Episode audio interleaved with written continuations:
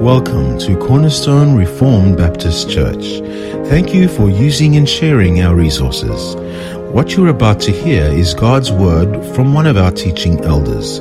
We trust that God's Word will inspire, instruct, and bless you. For further teachings or information on our ministry, please visit us on our website at cornerstonerbc.com. That's cornerstonerbc.com.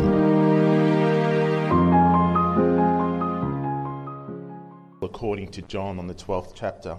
We'll be reading from verse 20 through to 26. Now, among those who went up to worship at the feast were some Greeks.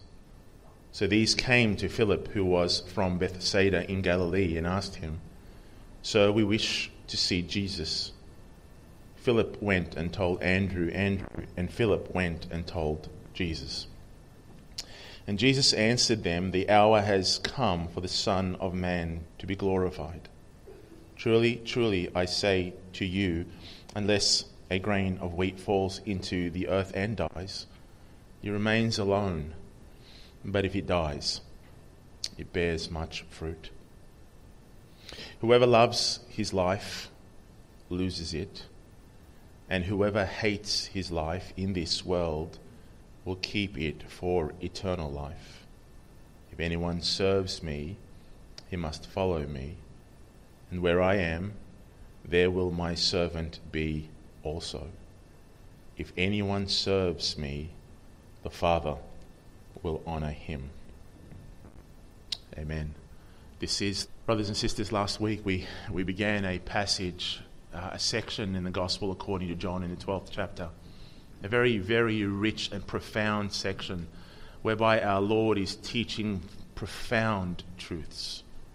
It began there in chapter 12, verse 20, and it'll continue. Our Lord's discourse will continue all the way through to the end of the, end of the chapter. He's still in Jerusalem, and as far as we know, according to the Gospel, according to Luke, he's teaching daily in the temple precinct. So the words that our Lord is speaking is very likely to be in the temple.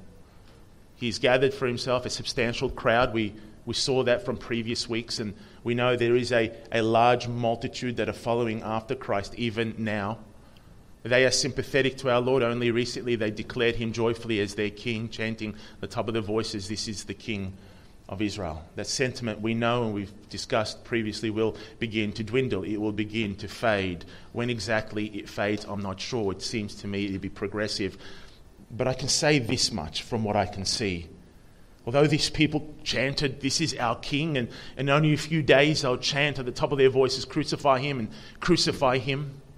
Let his blood be on us and on our, on our children. I can tell you this much, beloved. The monologues that we find before us, the teaching from the mouth of our Lord that we find in these verses in chapter 12, no doubt have acted as, as a catalyst towards the diminishing uh, favorable, favorable um, disposition of the, the people of Israel to, to the Lord. Because it's pretty clear for anyone who has ears to hear that despite the immediate high and lofty royal messianic expectations in the hearts and in the minds of the people that are before him there in Jerusalem, our Lord had an entirely different purpose in mind. He has not come to merely be crowned and coronated as King of Israel to rule and reign then and there in Jerusalem. That's not why he came. He came in the initial advent, his first advent, to willingly lay down his life for his people. Jesus came to die. This is in essence what he's saying. The metaphor he's given us here in John chapter 12, verse 24, and he's proclaimed to the people in Jerusalem on that day is one that is an agrarian picture that everyone should have been able to, to understand, at least in a day where farming was all around them. Our Lord says, Truly, truly, I say to you, unless a grain of wheat falls into the earth and dies, it remains alone. But if it dies, it bears much fruit. I said last week, that verse 24 speaks specifically to the Lord Jesus Christ. He's speaking of himself in that verse. And he's making a point of the absolute necessity of his death. His death is required, beloved. It is absolutely necessary that Jesus die in order for him to reap a harvest of life. The Son of God in flesh came to this earth to die. So coronating him as king would never work. It wouldn't be according to the plan of God. And therefore, we know in a few days' time that will not take place. According to our Lord, it is much fruit. It is a great harvest that will not come unless, unless he dies. And if he's enthroned as king, that will not take place.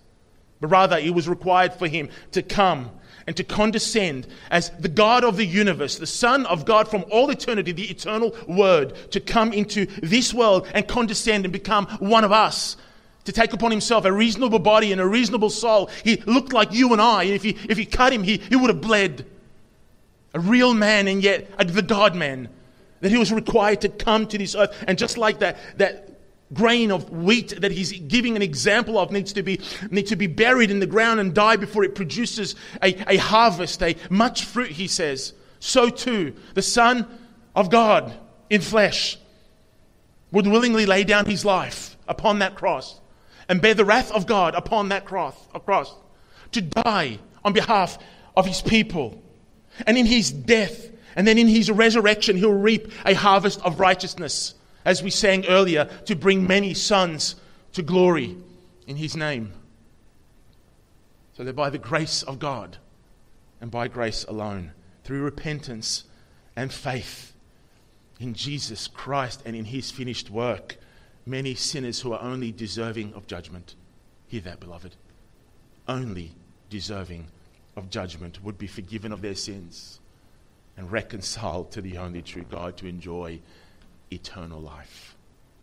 You see, it's life through death that Jesus is saying here. The first Adam, the federal head of humanity, he brought death and misery through his sin.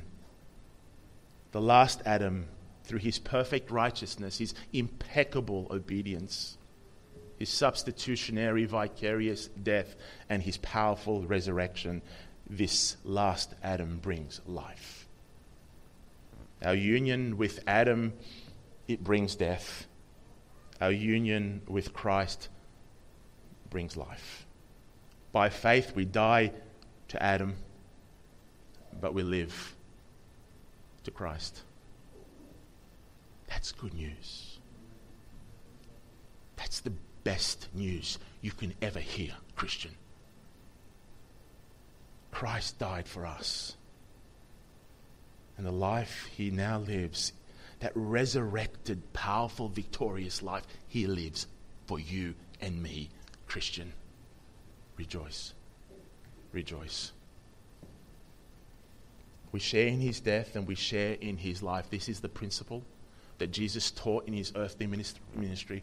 And this is also the principle that the apostles have taught throughout the writings. This is the truth of the scripture. This is the truth of the gospel that we die with Christ and we live with Christ. The apostle Paul says it this way I have been crucified with Christ. It is no longer I that live or who live, but Christ who lives in me. And the life I now live in the flesh, I live by faith in the Son of God who loved me and gave himself for me. Galatians 2:20. Listen to how the apostle says it in Romans chapter 3, verse 3 and 4. Do you not know that all of us who have been baptized into Christ Jesus were baptized into his death? We were buried, therefore, with him by baptism into death, in order that just as Christ was raised from the dead by the glory of the Father, we too might walk in newness of life. There's so many passages I can take you to that speaks to the reality of dying with Christ, our association, our identification in the death with Christ, and our identification with the resurrection of life, the newness of life. His life becomes our life. There's so many places I can take you to that speak to this. But know this, Christian, you are no longer in Adam. You are in Christ. You're crucified with Him. Now you're identified not with Adam but with Jesus Christ. We identify with Christ. No longer are you an individual. You're an individual in Christ. Forevermore, if you've come to trust in Jesus, forevermore you're going to be known as one who is in Christ. The glory of being in the Son of God, Jesus Christ. That He would be willing to identify with you and with me, sinners, depraved individuals, worthy of only death and judgment. That He would be willing to identify with us How glorious is this reality? How glorious is the gospel, beloved? That we get to enjoy the newness of his resurrected life. The old has gone and the new, and the new has, has come. Praise God. Christian, this is your status. Listen to me, this is your status in Christ. In Christ. He doesn't walk alongside you, you're united in Him. The union that you have with Jesus Christ is the very bedrock of the Christian faith. His life is my life. We can say that. His life is my life. And this union is by grace alone, through faith alone, in Christ alone. Lest we, lest what I say next may, may give you the wrong impression. I want you to know that. That's our status in Christ. So, what should the manifestations of our life look like? Our status is to be dead to Adam and alive to Christ, no longer abiding in Adam, but abiding in the last Adam, that is Jesus Christ. Then, what should the outworking of our lives look like? What does the reality of that look like in the life of the individual Christian? There's many places I can take you to explain this, but 1 John 2 6 is pretty clear. Whoever says he abides in him, the him is Christ, ought to walk in the same way in which he walked. In a word, if we're united with Christ, our lives must begin to resemble his. Walk the way he walked. That is to love the things he loved and hate the things he hate. But, beloved, doesn't it make sense that our lives must be growing in the likeness of Jesus Christ if he, if he is the vine indeed and we've come to trust in him and place our faith in him and be saved, our soul has been forgiven and set free by his finished work, then if Jesus is the vine and we are the branches that are attached to the vine or, or even grafted into the vine, then if the nourishment and the nutrients that come through the vine, through the branches produce fruit, wouldn't it be fair to say that that fruit, that fruit should have the DNA of Christ and not of Adam? And it begins. Christ is our example. Christ is our example to follow. As he walks, we ought to walk. That's what the Apostle John is saying. And the example he's given us in the text before us in verse 24 is this He put self to death in order to reap a harvest of eternal glory. So too are we to put self to death in this age in order to, by his Spirit, also reap a harvest of eternal glory. To follow after Christ, beloved, is in fact, an invitation to die. It's a call to death. And that's not a popular thing to say, but it is a call to death. Because death, because from death comes life.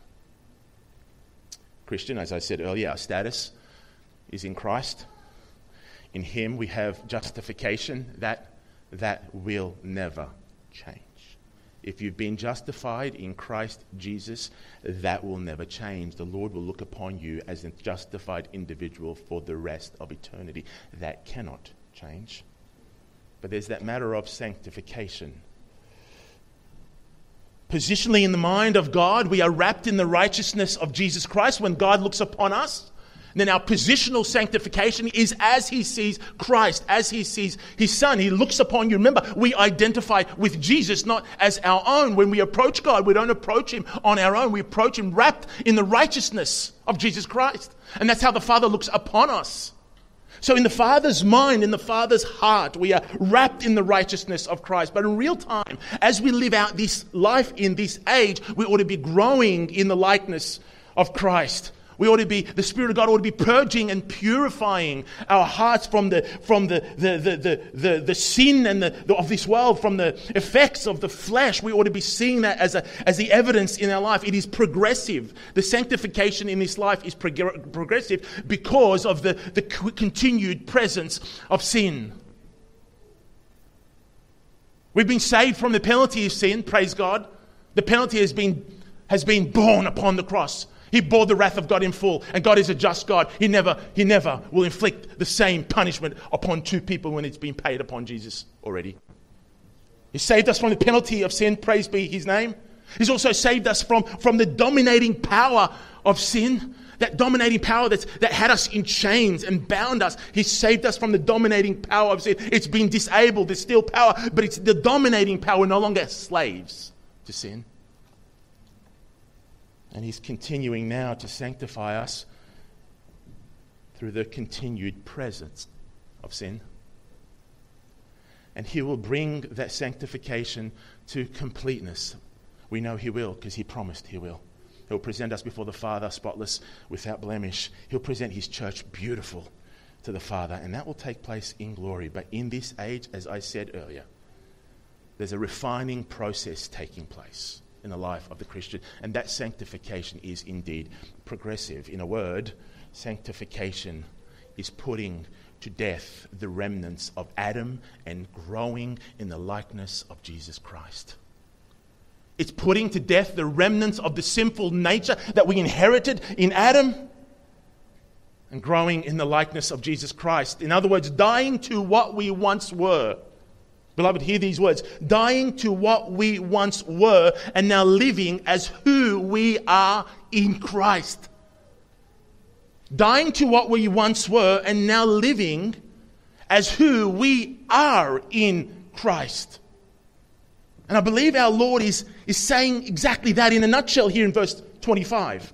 When he says, Whoever loves his life loses it, and whoever hates his life in this world will keep it for eternal life. Now, I want to get this straight. Our Lord is not speaking of how one is to be saved. But rather, he's speaking about the outworkings of one's, of one's life, the manifestation of the soul. And this begins in the heart, beloved. You can hear me say that quite often through this sermon. It begins in your heart and mine. It begins in the heart. It begins in the heart. I've said often from this pulpit that everything we do, everything that is the manifestations of our lives, is not plucked from out here, but it has its root in here. The Lord said in Matthew chapter 15 and Mark chapter 7 that it is not what comes out, what comes into the mouth that defiles man, but what comes out of the mouth because it comes out from the heart. It's rooted in the heart. All sins and the inherited sinful nature is rooted in the heart. Beloved, the Lord also says, from the abundance of the heart, the, the mouth speaks. Everything is rooted in, in the heart. And here our Lord is saying that there are two types of people before us, and they're antithetical one with the other, but both have an element of life and both have an element of death.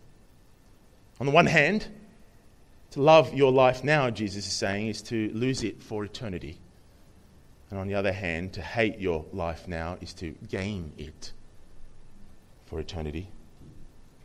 I can say it another way, not that I can improve of the Lord's words, not that at all. But he does say, live now, die in eternity, or die now and live for eternity. You see, there's two categories of people before us. And identifying which category you belong to, beloved, hear this, will, will reveal the state of your own heart. Now, let me be clear once again. Neither will bring salvation, for salvation is a work of God alone. Salvation is of the Lord. Nothing you can do or I can do, no work of these corrupted hands no labor. There's nothing that you can do in your efforts that can bring forth salvation. It is a work from God alone. But what our Lord is describing here is the manifestations of the heart of man. A man who remains in Adam on the one side, and a man who is united with Christ on the other. Now it's clear in both clauses in verse 25 because of the contrast made to eternal life. So there's life contrasted with eternal life. The life in this world that Jesus is speaking of in this passage, this life that you can either love or this life that you can hate, is the human experience in the here and the now. This experience is the life that we experience in this age. The focus being on the, on the temporal, beloved. It's the life we've been given from birth. It's life in Adam. We are born in iniquity. Every one of us is born in sin, born in iniquity. And as such, the moment we came into this world and opened our eyes, we deemed ourselves as the very center of the universe. That's what it is to be born in Adam, born in iniquity, we're, we're born as selfish beings, self centered, self absorbed beings. Hard to imagine that when you look upon a baby, isn't it? You see what seems to be such innocence. But let me tell you, babies are not acquitted of this. Have you ever thought why a baby cries when the baby cries? Even before that baby can reason. Think about that. Even before that baby can reason, by nature, when he's screaming at the top or she's screaming at the top of his or her lungs, that baby by nature is thinking, Mummy, how dare you sleep when I need you? Mummy, how dare you eat when I need you? Mummy, how dare you go work and do, for that matter, how dare you do anything when I need you? Leave everything right now and come and tend my needs. By nature, by nature, we love self. Because nothing is more precious to our soul than self. It's all about me. Me, me, me. We might not say it out loud as grown ups because it may be looked upon in shame and it may give us a certain stigma we don't want in our society. But deep inside, it's what drives the natural man me, self. It's all about me. Self on throne. Self on throne. Self absorbed. My life is more important than anything else. And that's why we as a society have come up with all these sayings. You only live once. Or live for today. Or life is short. How about this one?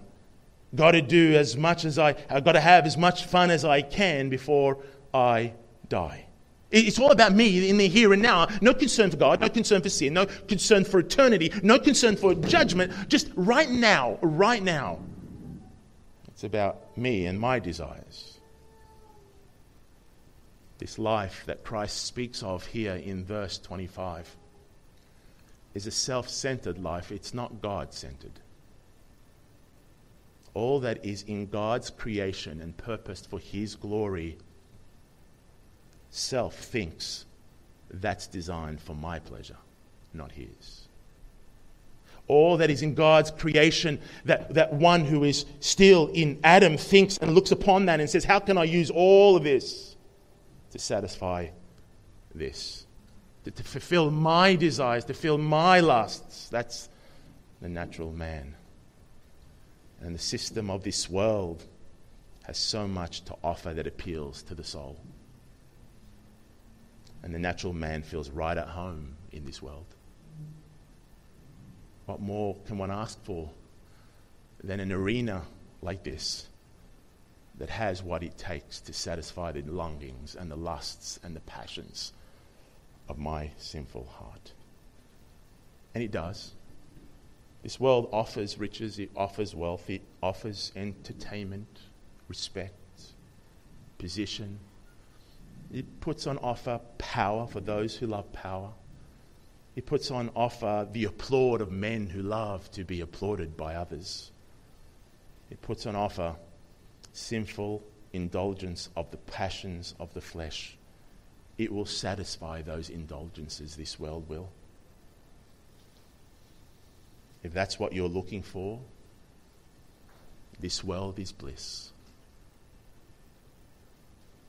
Is that you?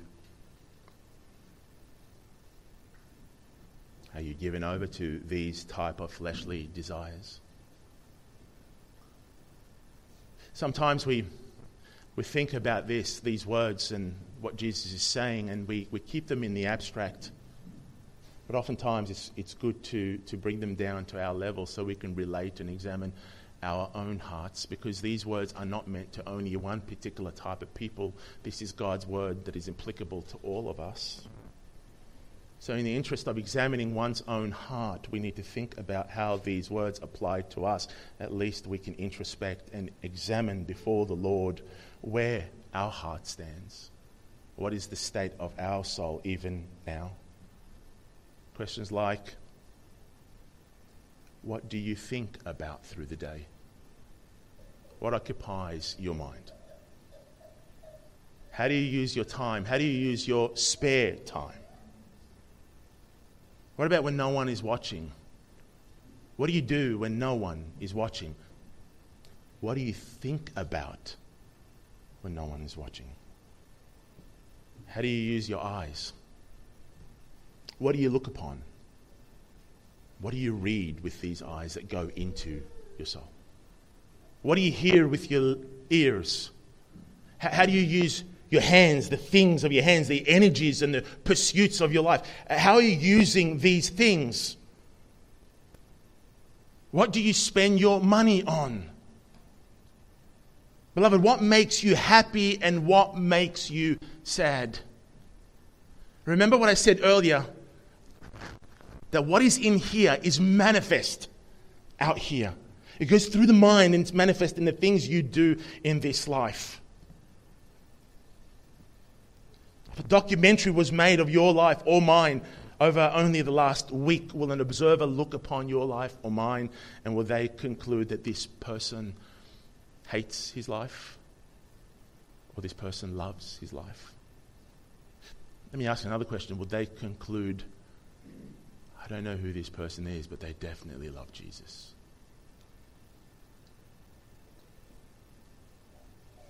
Love for this life is rooted in a self centered, self absorbed heart.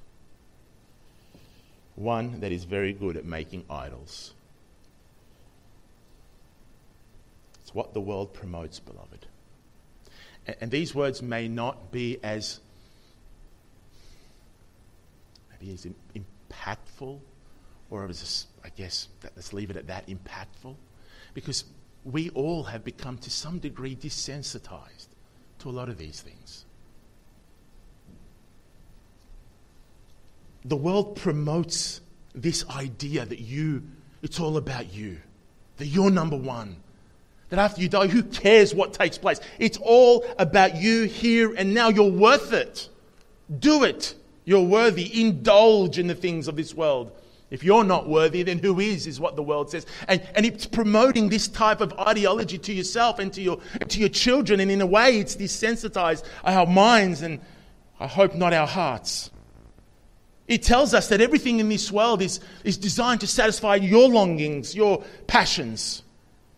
It might not be outwardly spoken like that, but internally, the natural man, that's, that's what it speaks to. Love for self. Love for self is the guiding principle of life, is what the world will say. And if that's the heart of one who remains in Adam, then this world feels just like home. Because there's no desire for God, no regard for eternity, no no problem with sin. This world is where I belong. All that is precious to my heart is found before my very eyes. So much to indulge in in this world. The, the natural, sinful heart would say, this, this is paradise. And then you hear the words where the Lord says that He's calling upon, He's calling upon these who are before Him and you and I who are reading some 2,000 years later to die to self to give up this world. And that elicits in the mind of many a thought or a question why would I give up all that I treasure? Why would I give it all up? The world that I love, why would I give it up? Why would I give up something that I love so dearly, something that appeals to me so strongly? Why would I give up this world? Why would I give up these passions, these desires? Why would I give them up? I think I best leave that to James to answer. James says, Oh, you adulterous people, do you not know that friendship with the world is enmity with God? Therefore, whoever wishes to be a friend of the world makes himself an enemy with God. Is that not enough reason? To love the world, the present evil age, James is saying by inspiration of the Spirit, is to love your own life, to be fully absorbed in the here and the now, to make this life ultimate in your eyes, is to declare war against God. One may think they've chosen the path of life, but in fact, this is the path of destruction, according to our Lord. Whoever loves his life loses it. Our Lord says it another way in Luke chapter 17, verse 33, and this is what he says Whoever seeks to preserve his life will lose it, but whoever loses his life will keep it. Save your life now, is what Jesus is saying, and lose eternity.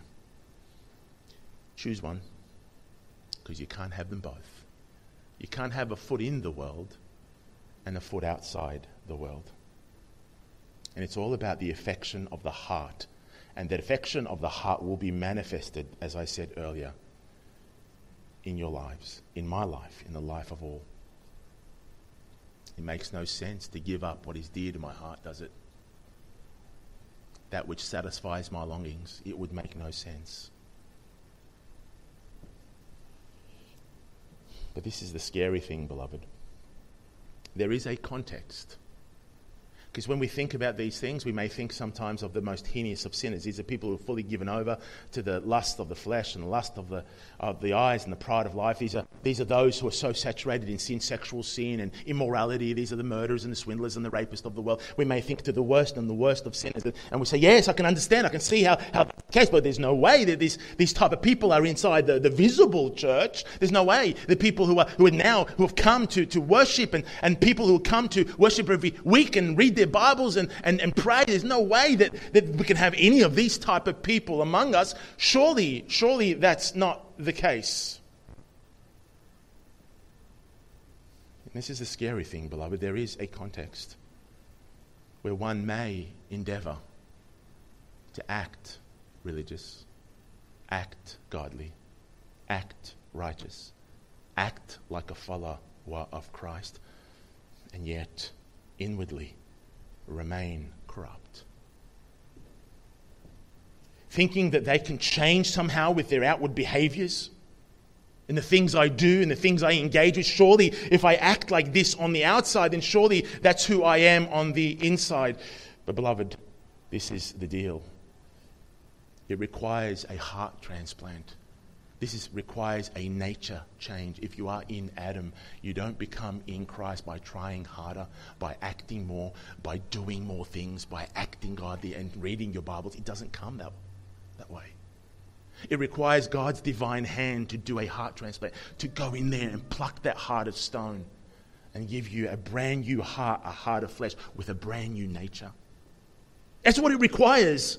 You can't do it on your own. This is God's turf, not yours. None of us can do this. It's a heart transplant that comes through repentance and faith in the person and the work of Jesus Christ. That's it. That's it. No matter how hard we try, the, the person who tries hard to be a godly person or a righteous person for all the wrong reasons, no matter how hard they try, they will always revert back to the default. And that default is their nature in Adam. A leopard cannot change his spots. You can't do that in your, with your own hands. It requires the almighty hand of God. How often have we heard of people trying to build parameters? Maybe we've tried ourselves to build parameters around ourselves to try and attempt to live godly and righteous lives. I'm not saying that putting parameters and limitations is a bad idea, but it must never begin there. It must never begin there because that begins in the flesh. You have no wisdom, you have no strength to begin in the flesh. As I said earlier, one can come to church and read their Bibles, even pray and sing songs and, and, and do Christian things. We can give money to the poor. We can, do, we can do benevolent activities, look after our neighbors and help those around us. We can do all these things, all these things that may be recognized as good deeds by others, but God cannot be mocked. He knows the hearts.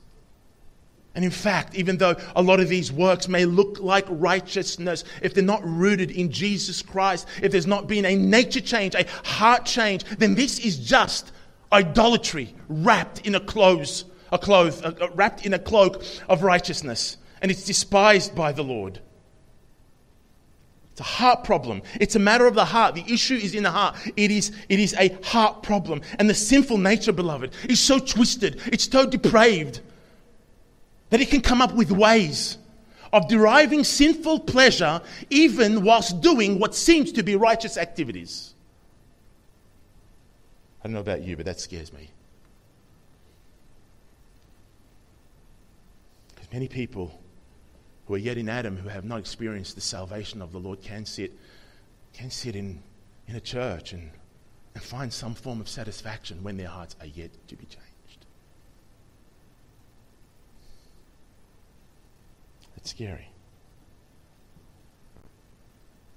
the world as we know it and as Christ is speaking of here, love for their life in this world. The world, the world is the arena where the, the lust, the, the pursuits of the lust of the flesh and the lust of the eyes and the pride of life are found. The world is the place where one is allured by the things of this world, the temporal pleasures and the passions that, that so satisfy the one who yet remains in Adam. And as I said, you cannot lock yourself away from the world and think that somehow that's going to sanctify your heart or mine. We can't do as the monks do, right? They sit in a cell, and, and the cell has got no windows and, and no entertainment and no, no distractions. There's, no, there's, no, there's nothing to distract, no TV, no internet, nothing. We've, we've locked ourselves from the world. Surely, surely that will work, right? No. No, as long as you take your sinful heart with you, you can remove yourself from the world, but you cannot remove the world from within. This is the problem. It's the problem with the heart. The heart is the issue. The heart always is the issue. Earlier, I quoted Luke because of the words that are seen to be synonymous with the words of our Lord. In Luke 17, verse 33, you might have remembered me quote these words Whoever seeks to preserve his life will lose it, and but whoever loses his life will keep it. Essentially, what Jesus is saying here in verse 25 of John chapter 12 However, I failed. I failed to quote three words that come prior to those words. And these are those words Remember Lot's wife. Remember Lot's wife. Whoever seeks to preserve his life will lose it, but whoever loses his life will keep it. I trust most of us are familiar with Genesis chapter 19 and the story of Lot's wife. You may remember that the judgment of the Lord had he decreed to pour out his judgment on the immoral city called Sodom and, and Gomorrah. Not even 10 righteous people were found in both those cities. And God had decreed to bring those cities to destruction by fire. Sent two of his angels into Sodom, where Lot resided with his family and decided that he would save Lot, his wife, and his daughters. His son in law to be had no interest. They knew judgment was coming. They didn't want to depart from that city. So you know how the story goes. They leave. They need to leave their homes and, and their possessions, their families and their friends, everything they owned in this world, apart from the clothes that are, are on their back. Everything, as life as they knew it, would have to be left. They'd have to turn their back on the world as they knew it and then walk to wherever the Lord is taking them. And they depart, and once they remove themselves from the city, we're told that Lot's wife, she looks back upon Sodom. And immediately she turns into a pillar of salt. Now, yes, it is true that the angels had told Lot and his family, do not look back. So there is disobedience here, but there's more than disobedience. We're meant to look beyond the only the disobedience to the heart that disobeyed and the cause of the disobedience. Beloved, Lot's wife was removed physically from Sodom, but her heart remained in Sodom. You, you, can, you can remove someone out of, this, out of this world, out of the context or the environment of all this sin and the depravity and all these things. You can, you can remove one out of that. Sodom is being destroyed, the immorality that's taking place, they're, they're no longer connected to it. But you cannot remove Sodom from within the heart of a person. She looked back because that's where her heart was in Sodom. That's her world. That's what she left behind. And it's too hard to leave that and go forward with where the Lord is taking them. That's where my heart is. And you read sections of scripture like this and you ask yourself the question Is there hope? Is there hope for you and me? Is there hope for anyone? Yes. Yes, absolutely there's hope. This text began with hope. Verse 24, when our Lord said, Truly, truly, I say to you, unless a grain of wheat falls into the earth and dies, it remains alone. But if it dies, it bears much fruit. That's hope. That's hope in the finished work of Jesus Christ. You and I would never give up our lives by our own volition. We would never on our own be willing to give our lives in the nature, in the sinful nature. But Christ did. He laid down his life as an effectual sacrifice to reap a harvest. Beloved, he laid down his life to reap an effectual harvest, a real harvest. He didn't die on the cross in hope that some would come. No, he died for his sheep. His sheep were united in him before the foundation of the world. A harvest of, of, of sinful people who would come to trust in his finished work and be saved. A people who are on the crash course into death and an eternity of suffering apart from him, and he would save them. To give them faith and open their eyes by his grace, give a new heart, brand new affections, to see the folly of their ways, the foolishness, the foolishness of saving my life now only to lose eternity. That's only made known to those who the Lord has given eyes to see to see what this world is offering, the fleetingness and the temporal aspects of everything in this world, that there is no substantial satisfaction in anything out there, beloved.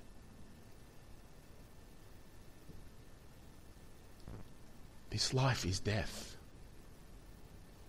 True life, eternal life, is not the indulgence of the flesh in fact, it's not in the pursuits of anything that this world can offer. True life, eternal life, is in Christ Jesus alone. In fact, what Jesus says in John 17, chapter 3, he says, This is eternal life. That they know you, the only true God, and Jesus Christ, whom you have sent.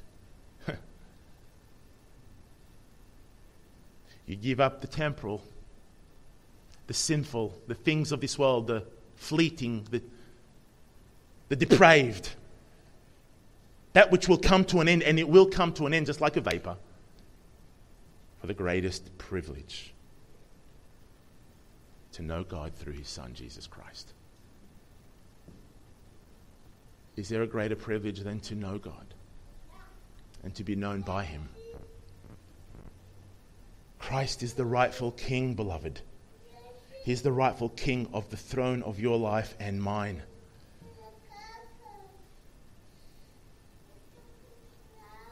It's a question of affections of the heart. Who do you love more? Christ or self? What is of what greater value to your soul? The things of this world or God through Christ Jesus? What's more valuable to you, the life in this world or the eternal life that comes through the Son of God, through his love and by his grace to those who believe? You can't have both. Whoever loves his life loses it, Jesus says, and whoever hates his life in this world keeps it for eternal life. The question is what love or what life do you love? And what is the pursuit of your heart?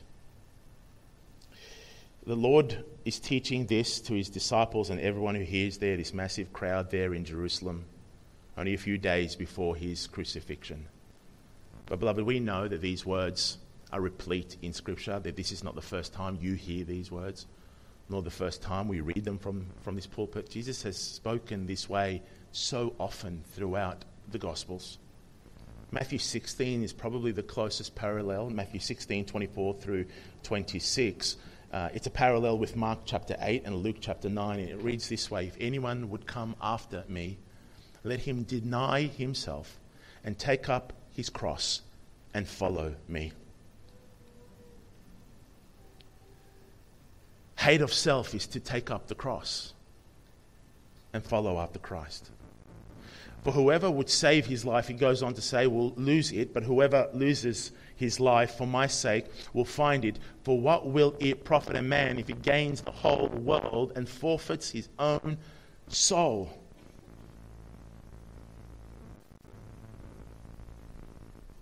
The cross in this text is a symbol of death. It's to put self to death. There's nothing romantic about the cross terminology. There, there is nothing romantic about this. No one in the first century would walk around with a cross on their necks. It wouldn't happen. That's a symbol of death, it's a symbol of excruciating death. That's what the cross was. And Jesus is saying that one must deny himself and take up his cross and follow after him. That's the cost of being a disciple. It'll cost essentially everything.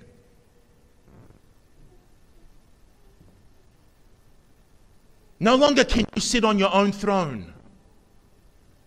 You must relinquish that crown to another king, King Jesus. As I said earlier, and the way we began this sermon was, was your identity has changed in Christ. Now you are in Christ. And forevermore, if that's you and you've placed your trust in the Lord, that's who you are in Christ. You have a new purpose of life. You know what it means to hate your own life. You, you know what it means because the truth of Scripture has been implanted in your soul by the power of the Spirit of God. And now you don't seek to honor yourself because yourself was sitting on that throne. Now your eyes have been opened to see the glories of the true King Jesus. Your heart ought to be only with every fiber of your being to serve Him and to love Him and to honor Him alone. Setting aside the old and embracing the new in Christ. Is that what He wants us to do? To simply set aside some things of the old life and, and embrace the new? Or is it more violent than that?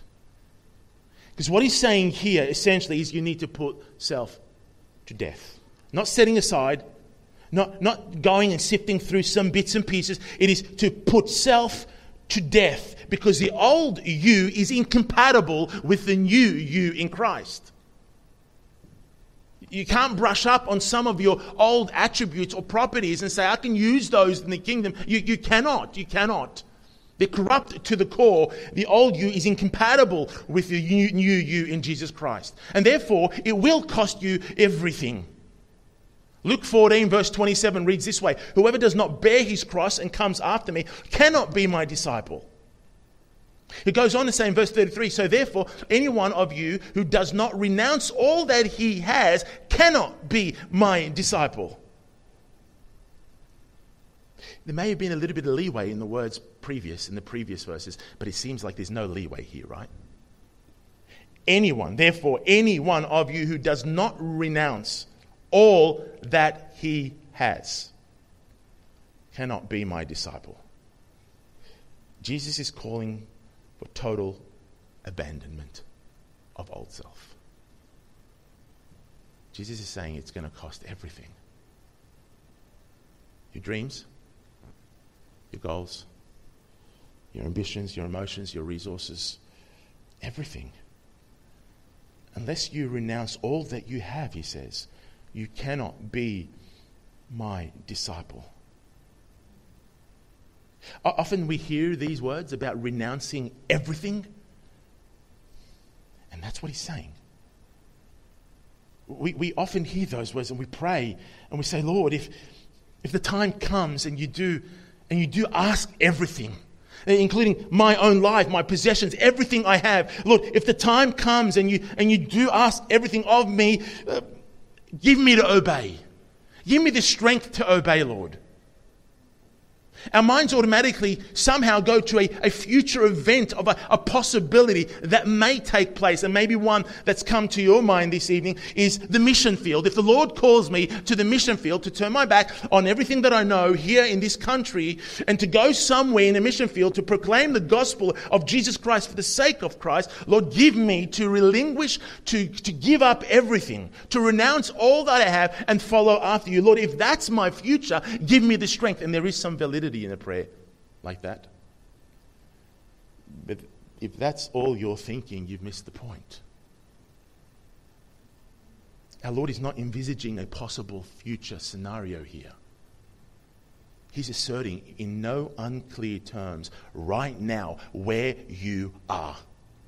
If you don't renounce all that you have, he says, you're unworthy of me. And we can't water these words down. You see, it's not simply the action that the Lord is calling you and me and his disciples to. And this is why I labored in the beginning to tell you that everything you do with these hands is rooted in here, in the heart. It begins in the heart. It's not merely the action, but it's the state of the heart that the Lord is concerned with. Because everything you do and everything I do and all the manifestations of our lives are rooted in the heart. It is a heart issue. It is a heart issue. Our life in Adam was, was a self centered, self absorbed life that only concerned with the here and now. I was the center of my universe in Adam. At the core, it was only about me, me and me and me alone. Now in Christ. We're called to relinquish our crown. His self was on throne. And have Christ sit on the throne of our lives as our new king. It's all about Christ. We die to self because there's nothing in old self that can be redeemed. It's corrupt to the core and we live for Christ. Your own life and all your resources, all your stuff, all your relationships, everything comes under the category here of renouncing all. Otherwise, you're not worthy to be his disciple. You see, I want you to think of it this way everything that I was, the money I had, the relationships I was engaged in, my work, my thoughts, my desires, my ambitions, my dreams, all of it was held in account, and that account was labeled for me. Everything in Adam. It's a heart issue. The heart is desperately wicked. It is selfish. It is self absorbed. Everything you had Every relationship, every resource was in an account, and that account was labeled for me, for my pleasure, for the satisfaction of the indulgence of my pleasure. And that's idolatrous. That's self idolatry. That's one self serving and worshipping self. But now, but now, this everything we own all our relationships, all our passions, all our desires must be handed over to Christ and labeled for all that you are. It must be completely renounced for the purpose of my pleasure, for the purpose of my satisfaction. That the ultimate goal, the ultimate goal is me and now it ought to be renounced all for Christ.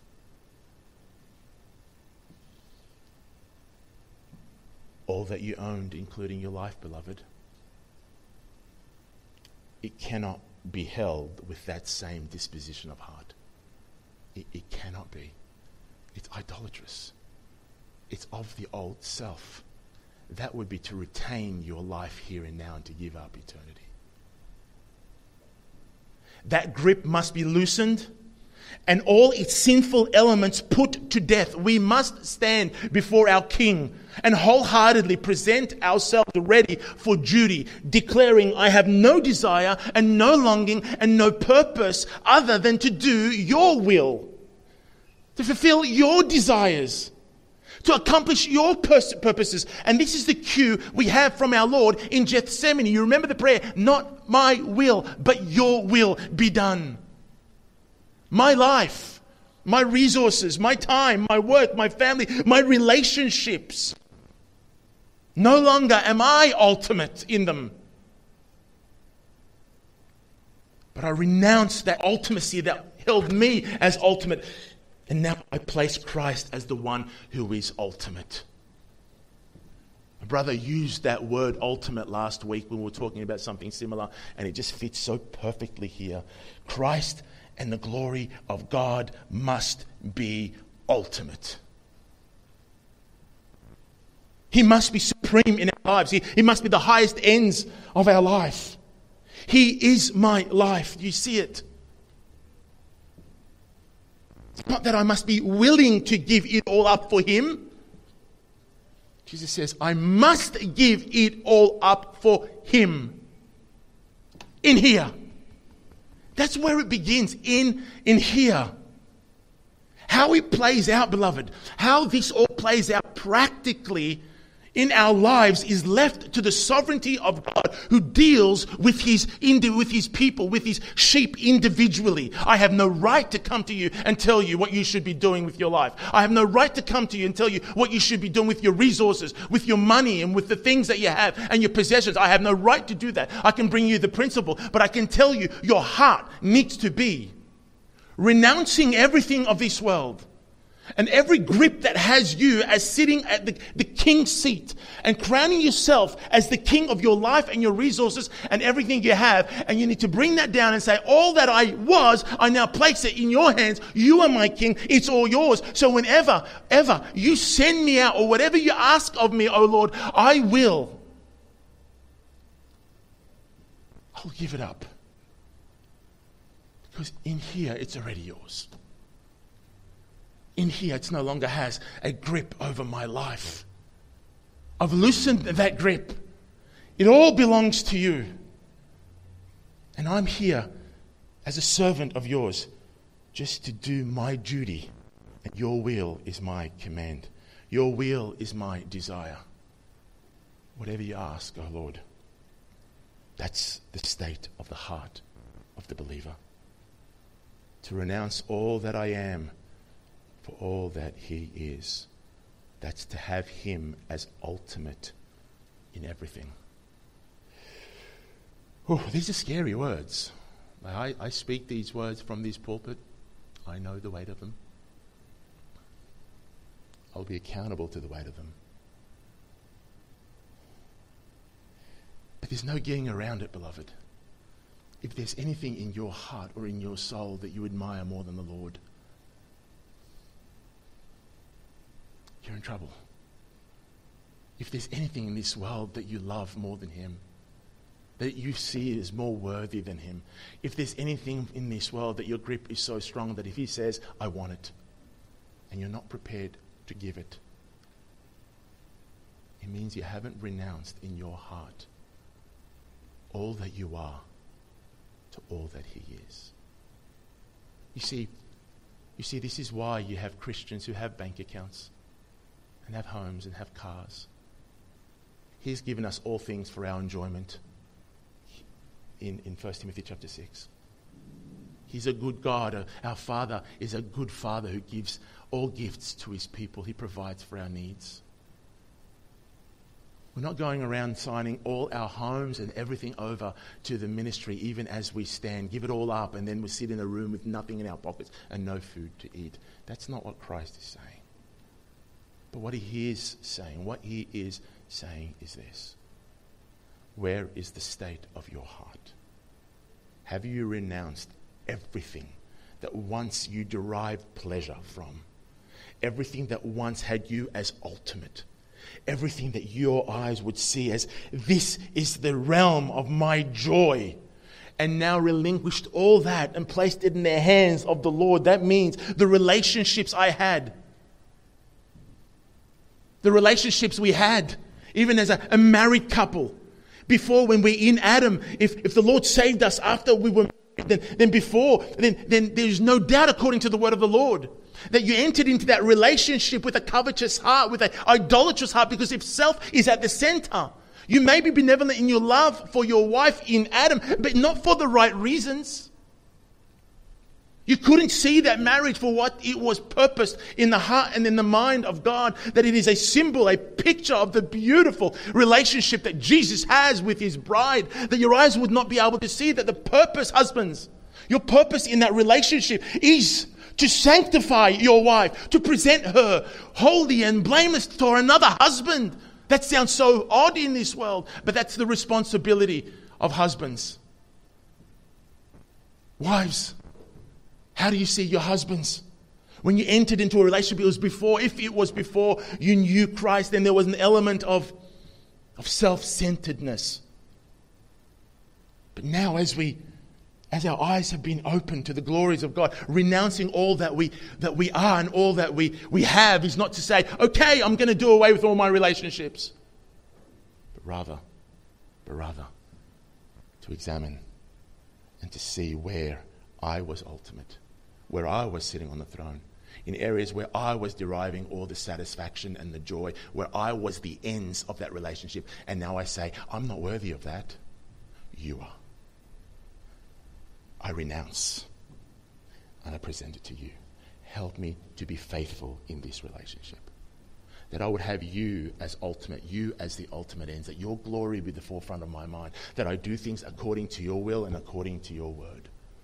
Whether it's my wife or my husband, whether it's my children or my parents, whether it's in the workplace, whether it's strangers, whatever it is, whether it's my resources, my bank account, my car, my home, whatever it is. Christ has called us to give up everything for his sake. Is our heart gripped by anything in this world? If so, there is hope. Bring it to the Lord.